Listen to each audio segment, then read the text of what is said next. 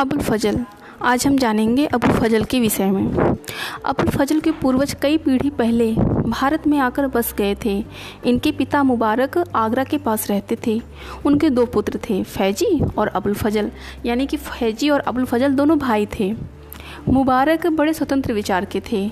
जो बात उन्हें ठीक नहीं लगती थी, वो उसको नहीं मानते थे। मुबारक का प्रभाव दोनों भाइयों पर पड़ा। दोनों भाई अति उदार और विवेकशील थे। दोनों बहुत ही विद्वान थे और अनेक विषयों में कुशल भी थे।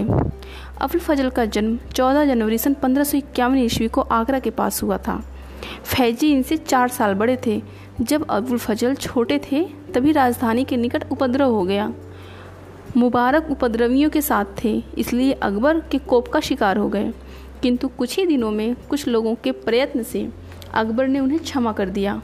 फैजी अकबर के दरबार में गए और वहाँ कविता पढ़ी और जिस पर अकबर मुग्ध हो गए और वे उसी दिन से अकबर के दरबार में आने जाने लगे। अबुल फजल उस समय पंद्रह वर्ष के थे। दिन रात अध्ययन में लगे रहते थे। इनके ज्ञान को देखकर लोगों को आश्चर्य होता था। उसे उसी समय की एक घटना है।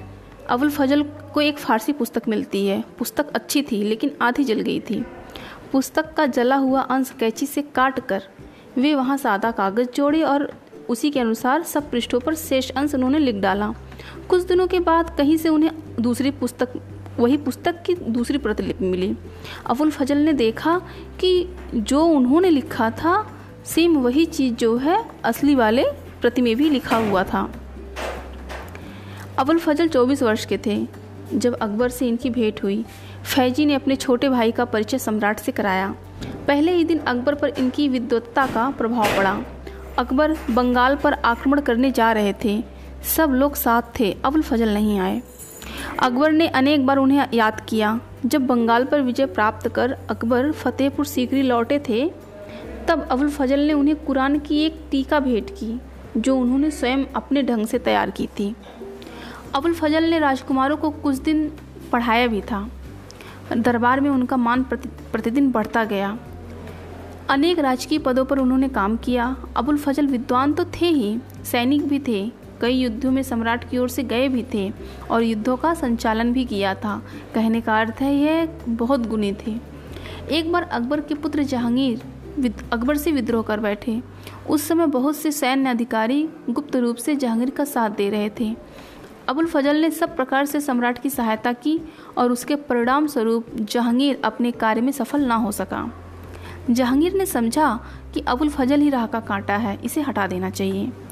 अबुल फजल उन दिनों दक्षिण में थे, उन्हें अकबर ने बुलाने के लिए आदमी भेजा। जहांगीर को इसका पता चल गया। उसने उनकी हत्या की गुप्त योजना बनाई। अबुल फजल जब दक्षिण से लौट रहे थे तो राह में ही वो लड़ाई में मारे गए। अकबर उनकी बाट देख रहे थे। दिन पर दिन गिने जाने लगे। किसी का साहस नहीं होता था कि यह समाचार अकबर के सामने लाया जाए। अंत में यह समाचार अकबर के सामने लाया गया।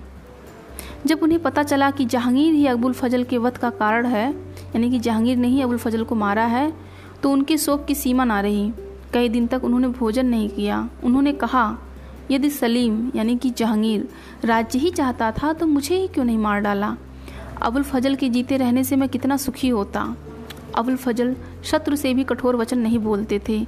सत्य को ही वे अपने धर्म, सत्य को ही वे अपना धर्म मानते थे। इसी से इनका किसी धर्म से विरोध नहीं रहा। घर के नौकर चाकर भी इन्हें अपने घर का ही समझते थे। यदि किसी कर्मचारी में कोई गलती होती थी, कोई त्रुटि होती थी, वो समझा बुझाकर उसे सही राह पर ले आते थे। अकबर ने अबुल फजल को अनेक संस्कृत पुस्तकों का फारसी में अनुवाद करने के लिए कहा था।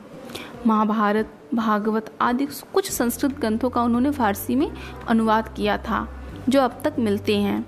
फारसी में उन्होंने अकबर नामा नामक विशाल ग्रंथ लिखा, जिसमें अकबर के राज्य का वर्णन है। आईने अकबरी का, आईने अकबरी भी इन्होंने ही लिखा था। उसने, उसमें भी अकबर के शासन और बहुत सी महत्वपूर्ण बातें लिखी गई हैं। दोनों ग्रंथ इतिहास की दृष्टि से श्रेष्ठ माना जाता है। तो इस प्रकार आप देखते हैं कि अकबर नामा और आईने अकबरी दो महत्वपूर्ण ग्रंथ है जिसको अबुल फजल ने लिखा था और कई सारी संस्कृत पुस्तकों का फारसी में अनुवाद किया था अबुल फजल ने, जो कि बहुत ही गुणी थे, सैनिक भी थे, युद्धों का संचालन भी करते थे, विद्वान थे, राजकीय पदों पर भी उन्होंने कार्यभार ग्रहण किया था। एक बहुमुखी प्रतिभा के धनी व्यक्ति थे अबुल फजल।